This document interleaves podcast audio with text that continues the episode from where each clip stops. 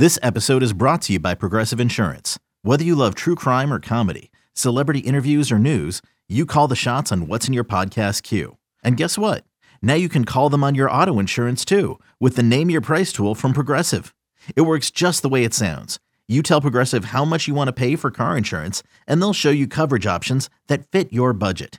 Get your quote today at progressive.com to join the over 28 million drivers who trust Progressive. Progressive Casualty Insurance Company and Affiliates. Price and coverage match limited by state law. Welcome back into the Lions 24 7 podcast. It's the beginning of the final game week of this regular season for the Nittany Lions, looking to get to 10 and 2 have Michigan State stumbling their way into Beaver Stadium. We'll talk about that matchup uh, and dive in a little bit more for the details later this week with a reporter who covers the Spartans on a daily basis. We're back on a Monday, as we normally are, to break things down from the preceding matchup, which was another blowout victory for Penn State, 55 to 10, the final score out at Rutgers on Saturday. Penn State puts up the final 48 points of that contest. Daniel Gallen joined us from Piscataway for a post-game podcast on Saturday evening. Hopefully, you caught that one. Uh, some instant reactions to, to, another really impressive and dominant uh, victory for Penn State in conference play against an inferior opponent. Uh, as usual, we bring back in Daniel and Mark Brennan uh, fresh off their visit to the Garden State for a conversation here on a Monday. A little bit later here on the episode, we'll talk of recruiting. Uh, Penn State has a class departure to get to. Uh, Ajani Shakir, a wide receiver, no longer a member of this group. Tyler Calvaruso will break down that, take a look at what comes next, and dive into some other things. We're now about a month away from signing day, but fellas, let's get back to it. Penn State picks up win number nine on the season. It's a 3 0 November thus far, Mark Brennan. And they continue to put teams away and handle their business in matchups where he wondered could the momentum fade at, over the course of these games? Instead, it seems to be building over the course of these matchups. Yeah, Tyler, you know, one thing, your alma mater, could you get them to invest in something other than 28K dial up uh, modem access in the press box? It's, you know, we're in the 2020s here. I mean, come on, Rutgers. What, what, what are you doing? That was ridiculous. But uh, I'm sorry I had to go off on that rant. Uh, but it was very, very frustrating for people trying to cover the game from the press box. And, uh, you know, it's something they really ought to look at. If, if you want to be a Big Ten program, act like you have the, the, uh, the internet access to, for people to actually cover you. But, you know, the thing that jumped out to me in that game, and, and I mentioned this in, in my, uh, in my wrap up is, you know, you have complementary football where you know the off or the defense sets up the offense or the offense makes a big play and puts the defense in a good position or the special teams this was complementary to a whole different level. This was the defense actually scoring touchdowns. This was special teams actually scoring t- touchdowns when the offense was scuffling. And and I thought that was a really really good sign because that that you know in the past couple years those kind of games stayed way too tight for Penn State way too long and in some of them, not necessarily against Rutgers, but they've lost games like that where the offense hasn't played or well early. And to have those two other areas just really step it up and allow for the offense to come along. And I think a lot of it was tied not so much to Sean Clifford, but to that that you know patchwork offensive line. And when it finally got its stuff together with a, an assist from two fantastic young running backs then it started rolling. And, and one thing that James Franklin said after the game that really jumped out at me, he called uh, the Allen and Singleton erasers. And that's not erasing the opponent, that's erasing mistakes that the offensive line was making at different times. And that's huge because in recent years, you know, maybe since Journey Brown, they haven't had that player. The offensive line has had to play perfectly and even then, the backs weren't quite good enough to do what these guys are doing. Now, and you know, I hate to, I'm going to invoke the name of Saquon, but Saquon was playing with an even worse line, and he was the ultimate eraser. So I don't think these guys are in his league in terms of that. But I think that's an the ultimate compliment from a coach when he's talking about these young players who are making life easier for an offensive line that's really in a tough spot. And that goes back to what I started with the whole aspect of complementary football. You could have it between offense, defense, and special teams, and you could have it between different areas of the offense where one area may be struggling and another area is going to help you pick it up. And that's what happened on on uh, Saturday. his usage of that term eraser has stood out. He's done it a few times in talking about these running backs. It's usually something that we hear more tagged to a linebacker or a safety because of what they clean up at the back end of the yep. defense. But here we are again, uh, Daniel. The last ten games, fifty percent of the time, a Penn State running back ends up as the freshman offensive player of the week. I guess freshman of the week here in the conference. And this time it's Kaytron Allen who takes the bow. Uh, you know, his his partner here has a 100 yard kickoff return.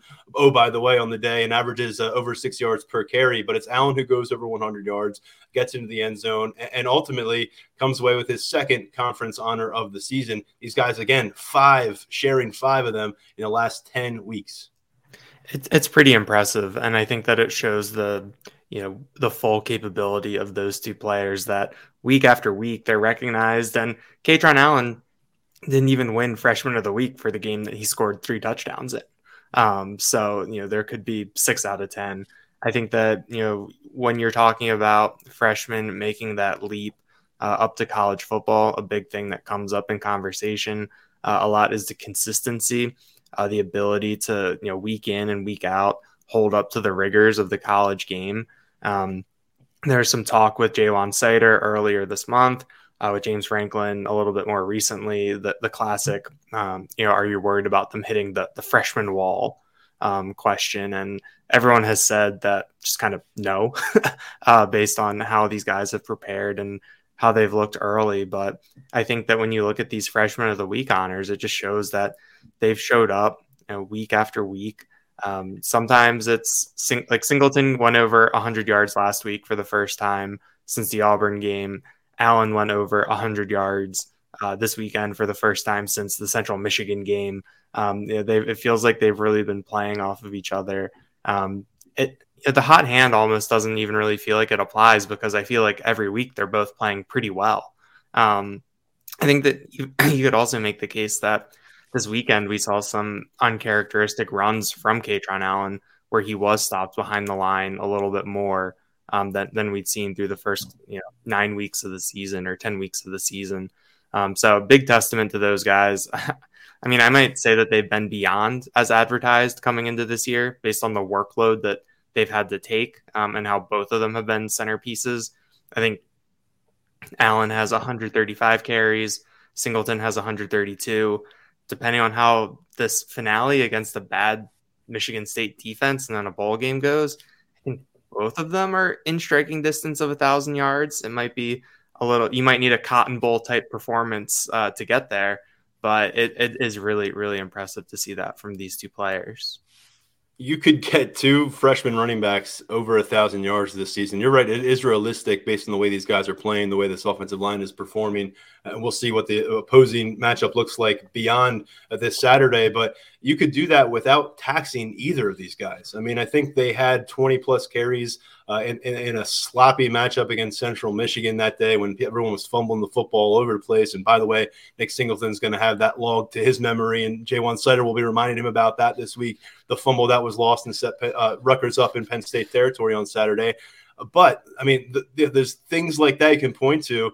But overall, the ability to get these guys to where they're at without asking either of them to be some kind of a bell cow um, is really impressive because you're making sure that both of them are able to kind of ease their way into situations. They don't have to take on every setting as the guy. They can shoulder that load, whether it's a two minute setting late in the game or whether it's it's a guy who's being tasked with trying uh, to, to put the game away. Uh, I, I, just I just love the ability for both these guys to get that chance. And, and Penn State has kind of said, look, you're the you're the starter this week uh, Kaytron, you'll be up in the third series, then you get your opportunity. Um, and they were playing pretty late into that Rutgers matchup. We know that there's not a lot of bodies in the running back room, but still, they actually took their lightest load since that Michigan loss. So it's not like they're going down the series and, and all of a sudden you're asking them to carry the ball 18 to 25 times a game. They've really consistently marked fallen in that 10 uh, to 16 touches, maximizing those opportunities. Now you see Nick Singleton doing it on special teams. And to me, that's the perfect recipe, especially it's one that you can package, bundle up, and go sell on the recruiting trail and say, come play, come play early. We're not going to ask you to do everything, but if you're ready, you'll have those opportunities. Yeah, I think Ja'Juan Seider's done an unbelievable job of balancing that because that can't be an easy thing. And I would encourage anybody, if you haven't done it, we have a video as we record this. It's on the front page of our site, very easy to get to, with Sean Clifford talking about both of these freshman running backs. And the one thing he said was that when they're on the sideline, both of those guys are pretty much demanding the ball and not in a bad way. You know, they are being, it's like, give me the ball. I want the ball. I want to go out there and do things. And I just pulled it up on Otter here. And this really stood out to me from that, where Sean Clifford said, I think that's the kind of thing, my two cents uh, on, on those two. It's been a while since that, since we've had that kind of energy. Whoa. I mean, what is that? Did that jump out to you guys? I mean, it's been a while since we've had that kind of energy. I assume he's talking about from the running backs, but that's like, I mean, you know, I, I had to go back and kind of look at that, and I was thinking, you know, this is a sixth year guy who who got here when Saquon was here, and obviously played with Journey Brown when he was doing well before the medical issue. Uh, but for him to say it's been a while since we've had that kind of energy, at first that seemed like a kind of a throw in line. But as I watched that a second time, you know, that's telling me that that these are the guys who are not just physically able to get it done at a young age, but they're wired the right way mentally. And I yeah. think that comes down to the way they were coached when they were young. And I think that comes down to the way they've been coached since they've got here. And it is not easy that's why that's why I'm high on Ja'Juan Seider this year, because number one, he convinced those guys to come into a loaded running back room, and now all of a sudden it's not loaded, and and in part because he's like, listen, I'm going to play the best backs, and if other people don't like it, that's that. Uh, and and the fact that it's worked out the way that it has, knock on wood, that both of these guys stay healthy. I think the message that sends out to other running backs on a recruiting trail that if you're going to come in here, they're going to play the best backs and you're going to get coached up. I mean, I just think all of those things just tie in really well with what they've been able to do. And that, that quote from Clifford, you know, it's been a while.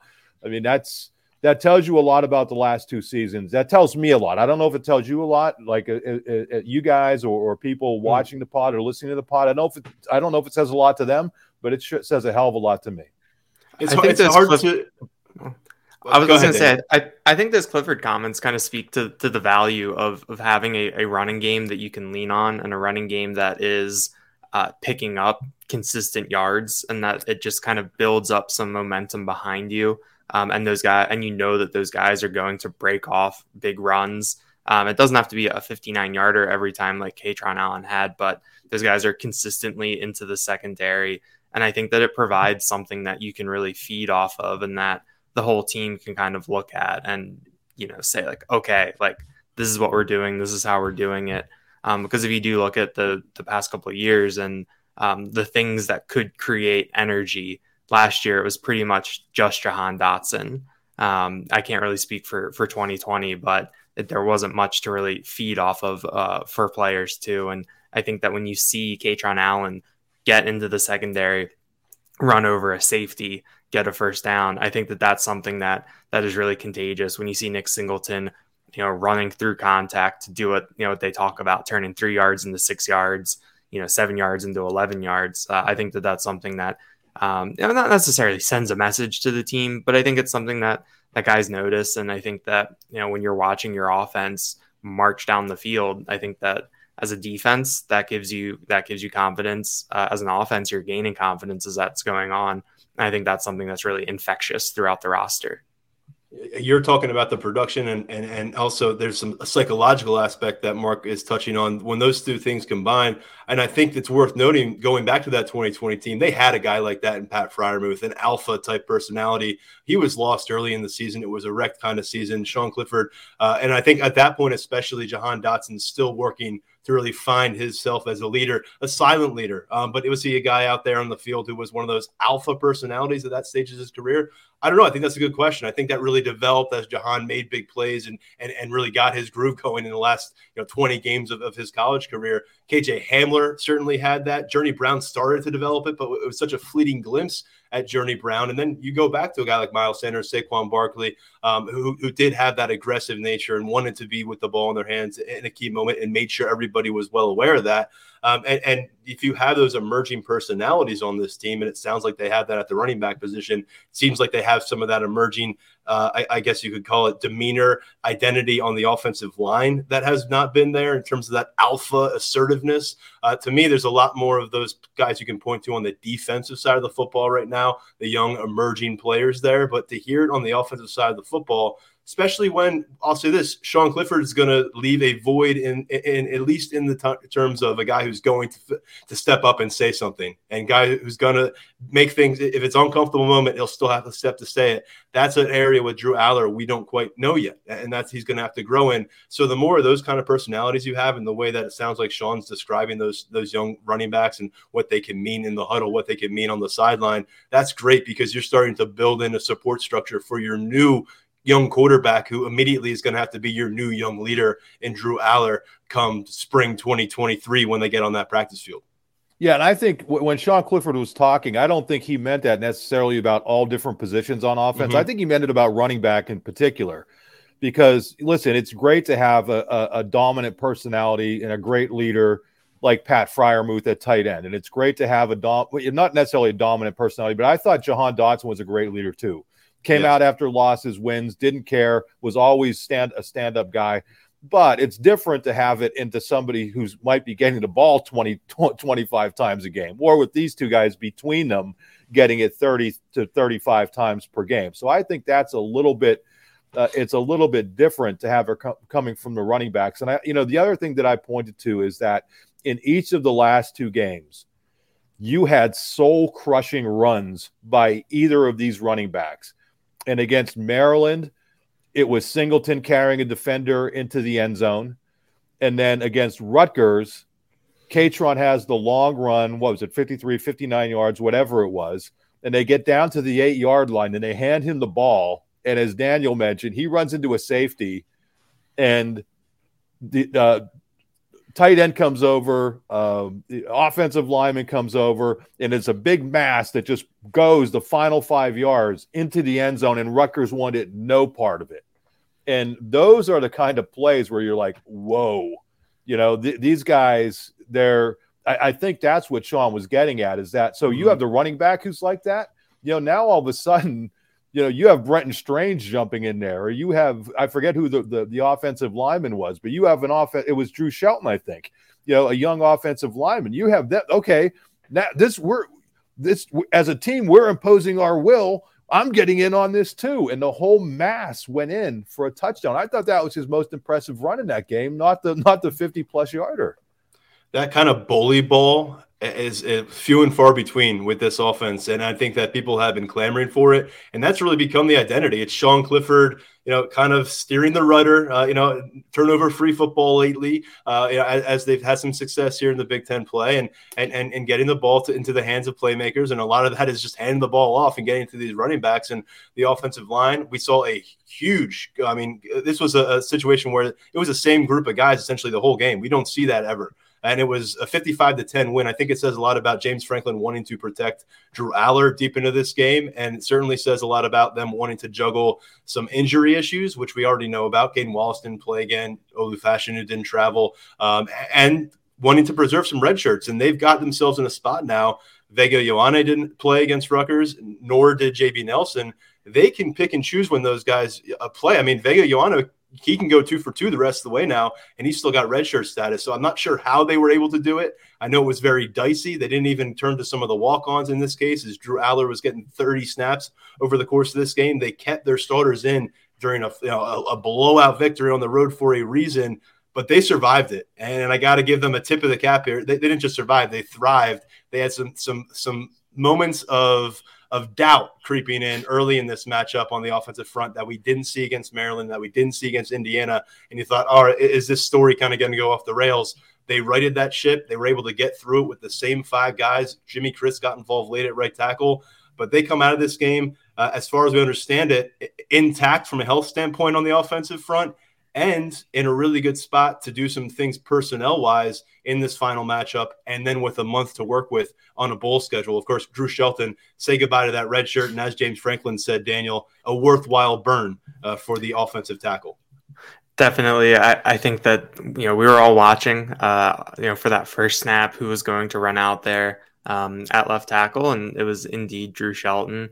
Um, you know, he had some struggles uh, with, Aaron Lewis, the, the Rutgers defensive lineman, who uh, seemed to be able to get some pressure early on, be around the ball uh, a lot. But I think that James Franklin framing it as a, a worthwhile burned red shirt, I think that that kind of emphasizes how they how they've come to view Drew Shelton um, and his development and what he's capable of doing. You know, there are certain times where uh, a red shirt gets burned, and it's just a, a, matter of of circumstance where you know there's too many injuries, a couple things happen, and you kind of have to do it. Um, I think that Drew Shelton's playing kind of started out maybe like that, like it's the circumstances, but I think that it's he has earned it basically that that he's earned his spot to to go out there and start. Um, I mean, if they didn't, if it wasn't worthwhile to burn his red shirt, I don't think they'd be starting him right now. So I think it's a big testament to him. Uh, it definitely bodes well, I think, for for the future of this line and um, you know just Drew Shelton's individual uh, ability. We'll be right back on the Lions twenty four seven podcast. Hey, it's Kaley Cuoco for Priceline. Ready to go to your happy place for a happy price? Well, why didn't you say so? Just download the Priceline app right now and save up to 60% on hotels. So, whether it's Cousin Kevin's Kazoo concert in Kansas City, go Kevin, or Becky's Bachelorette Bash in Bermuda, you never have to miss a trip ever again. So, download the Priceline app today. Your savings are waiting. Go to your happy place for a happy price. Go to your happy price, Priceline. Mark, when you sat down in early August and started jotting down some of those early feedback notes from conversations about where Penn State was progressing in the preseason, one thing you noted was they felt like Drew Shelton could put himself in a position where they could use him like this if they needed to. They didn't to have to do it this way, but there he was they used him and it worked out well for them. The other thing you talked about early on was Manny Diaz's potential impact in forcing turnovers, creating plays. We saw two defensive touchdowns on a day where there were three non offensive touchdowns, the first time this century that has happened for Penn State. Three consecutive games now, taking care of inferior opponents like you'd hope, under 200 total yards for this Penn State defense. All three phases getting it done, and they're using a ton of guys along the way what can you say about what Manny Diaz has done, especially coming out of that Ohio State matchup where his group, you'd understand if the wind was out of their sails after that fourth quarter? Yeah, I mean the buy-in to his philosophy of creating turnovers has just been tremendous, and you know we get what a, a 15 minute, if that, window into uh, into practice every week, and I, I can tell you that in that 15 minutes they are always working on creating turnovers. So I could only imagine how that projects out over the rest of the week and they they work on it in the most in some of the most bizarre ways. I mean one one week they were throwing the ball off the wall yep. just so it would take bizarre bounces and, and having guys catch it. And last week they were doing a thing where one linebacker would tip the ball and the other was behind trying to catch it. And it was to the point where Tyler Elsdon kept kept messing it up and Franklin finally said, Elsdon, can you not tip the ball? Can't you look what, what's going on? And Charlie Katshir stepped up and did it once.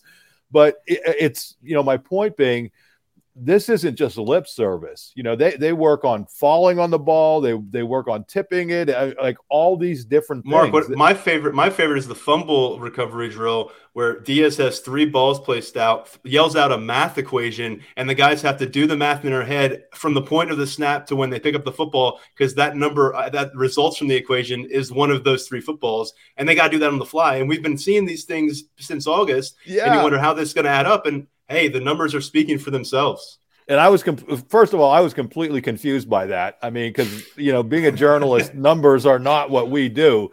But then you get to the game and you see Kobe King like nothing, just picking up that ball and and, and scoring, and, and, and there it is. And then you see uh, Tig Ji'Ayir Brown.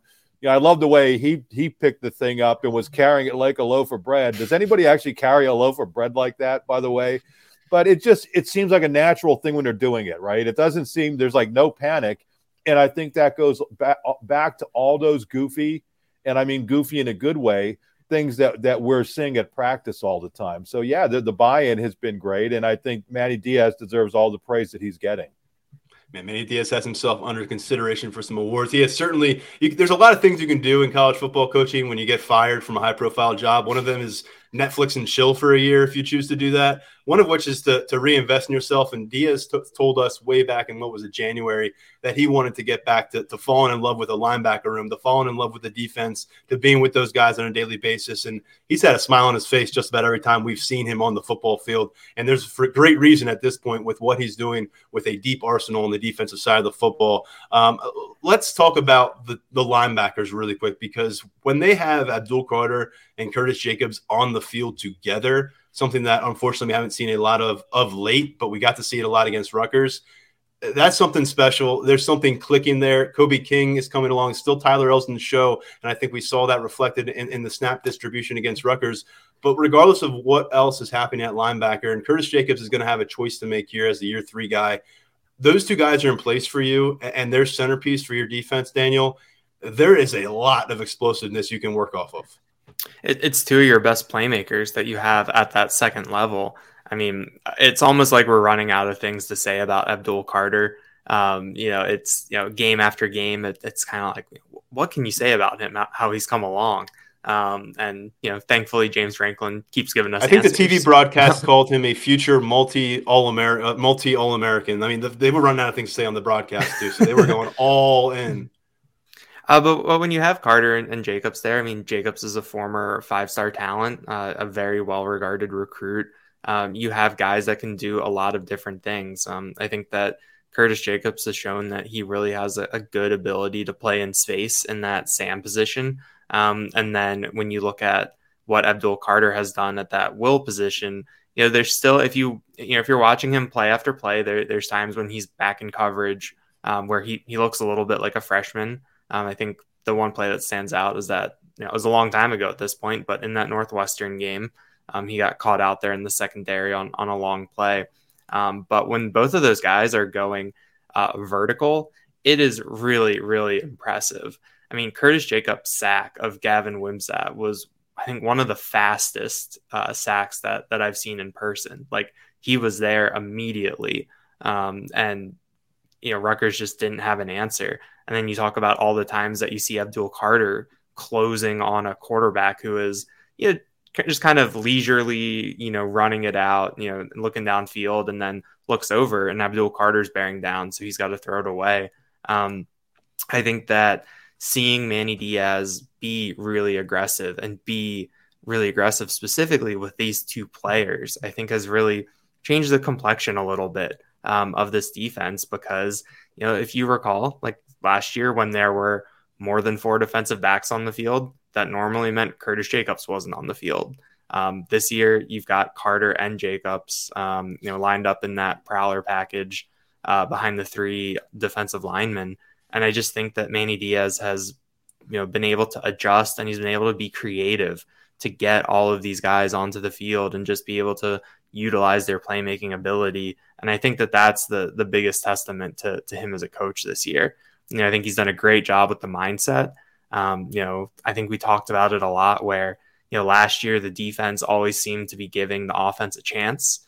Um, like the defense wasn't really the issue last year, but this year's defense in that Michigan game, you know, they score a touchdown uh, when the offense wasn't doing anything. Uh, against Rutgers, you know, you get two touchdowns when the offense w- was shaky early. And I think that's kind of the next step um, for this defense, for the program, even. And I think a lot of that goes back to Manny Diaz, to adjusting, to getting guys like Carter and Jacobs on the field together in spots where they can just make things happen. No Joey Porter on the field again. We'll stay tuned on, on an update for him recovering from appendicitis. He's missed the last couple of matchups. Last note on, on Abdul Carter here, second on the team in tackles for loss with seven and a half, leads the team in sacks at this point. Uh, he also is second on the team with five quarterback hurries, uh, making his All American kind of candidacy, candidacy in the freshman category, like those running backs, and a, lot of firepower in this freshman class. As we said, 10 burn red shirts. Uh, Going to dive into recruiting in just a second, but fellas, before we let you go, you've done fantastic work with the basketball coverage through six games. The team is five and one. Uh, Mark, they come out of that Charleston Classic uh, with a two and one record in that tournament, finished third. Uh, what do you learn about the team from that experience uh, before we get into recruiting here with TC? Yeah, I learned it has some fight in it. I mean, fell behind kind of big against Virginia Tech and, and scrapped its way back, and, and I thought that that bodes really well for them, even though they weren't able to pull out that win.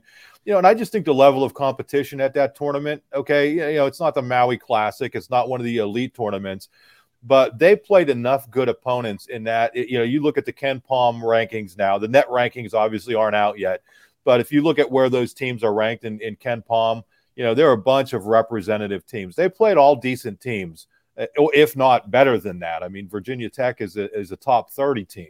Uh, so, so you play those games and come out of it with two wins and a loss, show some resiliency. In the final game, I wasn't able to watch it. We were taping a TV show, but to listen to it going down and then on the way back from doing a TV show, getting some of the other freshman players be, be, besides Kevin in there and getting them some some quality minutes I think that helps them build depth. And just to go through that that playing three games in four days and being generally successful, I think is, is a is a net positive for this team looking ahead. Daniel, you followed the game Sunday, which they did win over Colorado State. Uh, your overarching, I guess, uh, takeaway from that that three game swing. I thought that they closed it on a really good note. Uh, in the Furman game to open things, you had the big first half. Then things got a little bit dicey in the second half. In that Virginia Tech game, you fall behind early, you work your way back and have a chance to win at the end.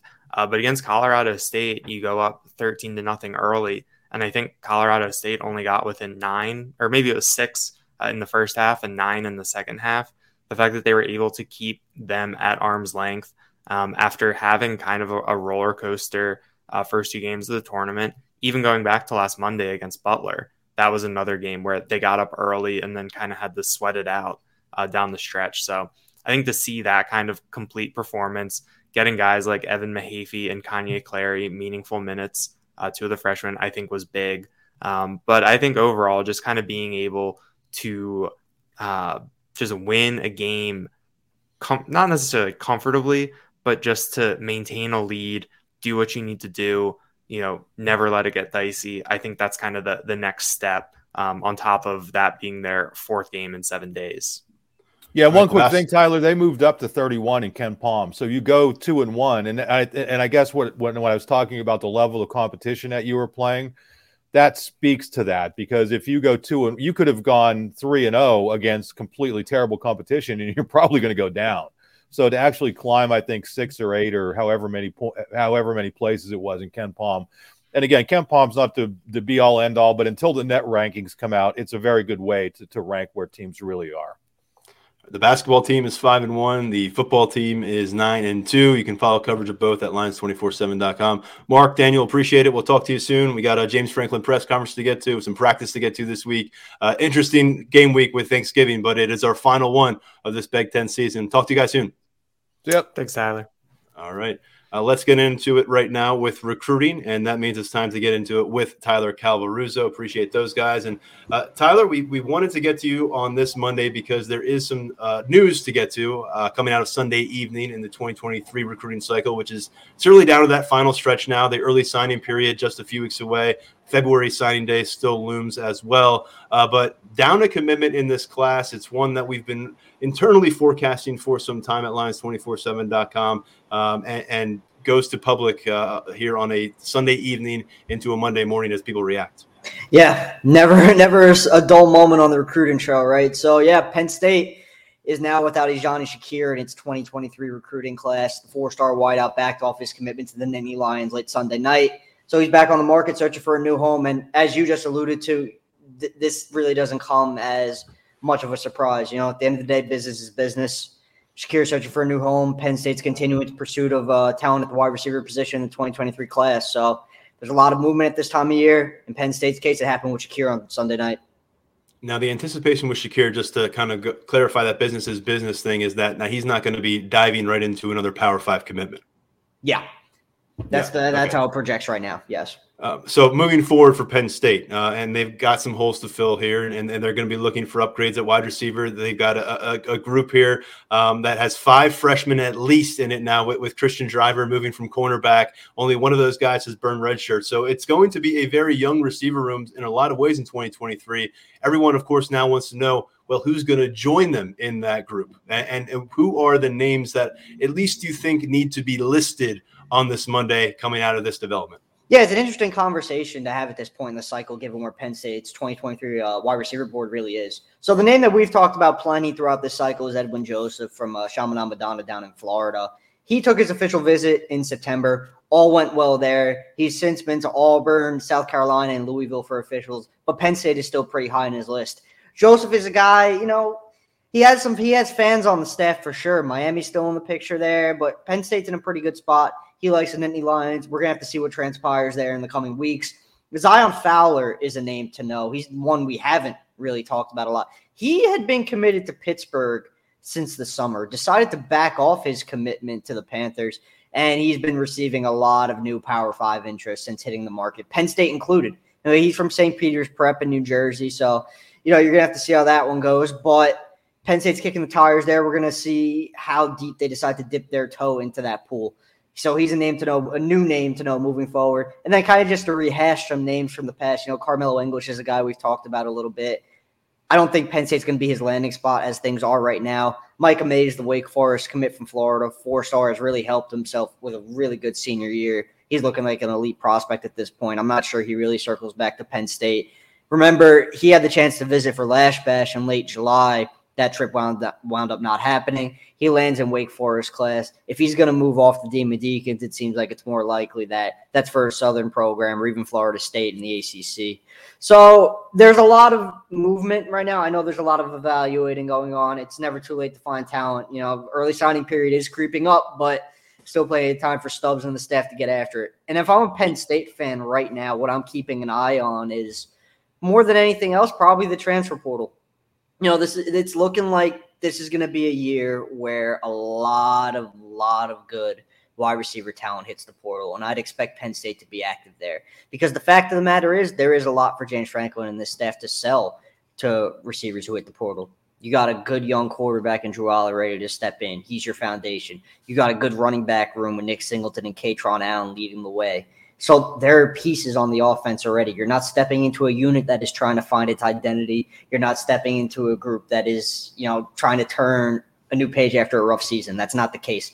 Any receiver that comes to Penn State is going to have a chance to step in and contribute in an offense. It looks like it's going to be pretty, pretty good next season. So I'd expect the Nittany Lions to, you know, do some searching in the portal, find the right fit. And I think that's where the staff is going to be active. If I'm a Penn State fan, that's what I'm, that's the activity I'm keeping a really close eye on right now as the portal start season starts to heat up especially in terms of an instant impact. You look at Carmel, yeah. Carmelo Taylor, who's on board. It's a four-star guy. He's a new addition to the top 24/7 rankings.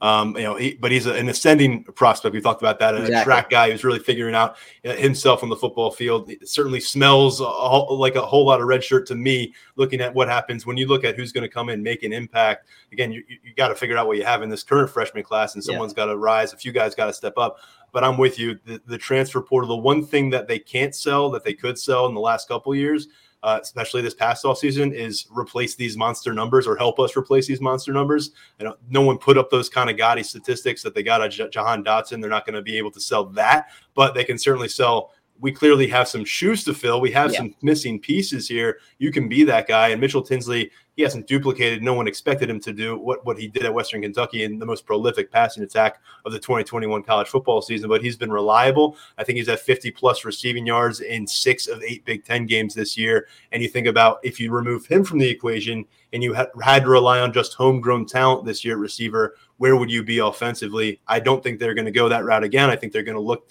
to find another, might not be a Mitchell Tinsley, someone coming up from a different level. It might be someone that they have already previously recruited as a blue chip prospect who has spent some time on a Power Five campus. Tinsley's a great story making that jump up from the FBS, but I think Penn State would certainly love to pluck someone who already has that Power Five experience, has already proven what they can do in a conference like the Big Ten. Um, and receivers a spot where if you put yourself in that transfer portal and you play that free agency game, you can elevate your stock in a big way if you find the right program and the right quarterback compared to what you might be leaving. Um, let's look really quickly at the 2023 class because there was an interesting international visitor that just came through. It's the time of year whenever we hear about 2023 guys stopping by, you got to note it. And certainly when he makes a trip overseas and it's part of that plan, can you dive into this one for us?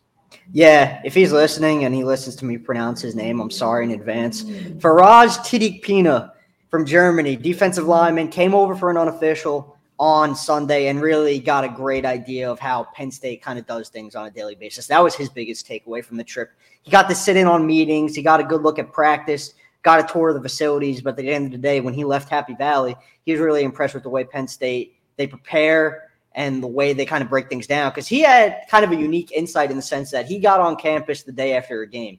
So we saw a little bit of a less intense practice, obviously. You know, the day after a game, you're not really getting after it that hard. But he took in their meetings and the way they broke down some of that Rutgers tape and, you know, the way they use data to kind of build for the next week and progress and just get ready for their next opponent. That was something that really stood out to him. And he's part of the PPI program that does a really good job with international recruits. And Penn State has dipped into that pool before. So th- there's a lot to like here, I would say. You know, some of our guys at 24 7 have seen him in person. Cooper Petagna went overseas to see him, and he really liked what he saw. So I think this is a name to know for sure. No offer right now. And, you know, it remains to be seen if that'll come to fruition. But they got him on campus, and he liked what he saw. So um, what are your thoughts here just before we let you go? Know it's a short segment, but we wanted to get you on to, to handle some breaking news. Um, just generally, four weeks away, what are you tightly observing? What do you engage with the most on the message boards right now when it comes to this 2023 class? I think really we're just kind of zoning in on the little bit, you know, not nitpicking where Penn State needs to add, but really zoned in on what positions they're targeting right now to add before the early signing period arrives. You know, we got running back Cam Wallace made his way to campus for that official. We've touched on that plenty. It looks like there's going to be another running back in this class. Is that going to be Wallace? We'll see. There are a lot of guys on the board who are still out there, and Penn State is going after. Receiver now is something we're keeping an eye on, and something we're really going to be updating on a daily basis at this point because you're they're looking for a new guy, and that's been the case for a while. Defensive line recruiting, recruiting the secondary, just really there's a lot going on in all, all three stages defensively. So, hey, we got a lot going on for the end of the cycle, man. It's, it's going to be a really fun time just to keep track of everything that's going on with this program because there's a lot of activity and there's still plenty of spots to fill. And then once portal season starts real, real soon, we're going to be getting after it with that too. Well, folks we'll be hearing from you more often on this podcast as we start to adjust out of our regular season format into that pre signing day and a full on mayhem when it comes to roster coverage that we got in the next month or so here on the podcast. But every single day, you're at lions247.com, our VIP subscribers enjoying that intel you providing uh, from the recruiting trail, basketball, and of course, football. Uh, Tyler, we appreciate it. A little bit of news to handle here. Uh, you never know when it's going to pop up. So we appreciate it, man. Talk to you soon. Talk to you soon, man. All right. Big thanks to my Lions 24 7 colleagues and Daniel, Mark, and Tyler Calvaruso today, getting it done on a Monday. Uh, Thanksgiving structure here, how it's going to work with this week. We're back with another episode before the holiday. We're going to pack a lot into it, uh, tell you what we heard coming out of James Franklin's press conference, give you our preview for this matchup against Michigan State, and bring in on a Spartans beat reporter to break down the opposing perspective here. And then we're back on Saturday with a post game podcast from game number 12. So that's just a look ahead here. Hopefully, you're all are putting together nice holiday plans for yourselves and with your families. We'll talk to you real soon on the next episode. This has been the Lions 24 7 podcast. I'm Tyler Donohue. Thanks as always for listening.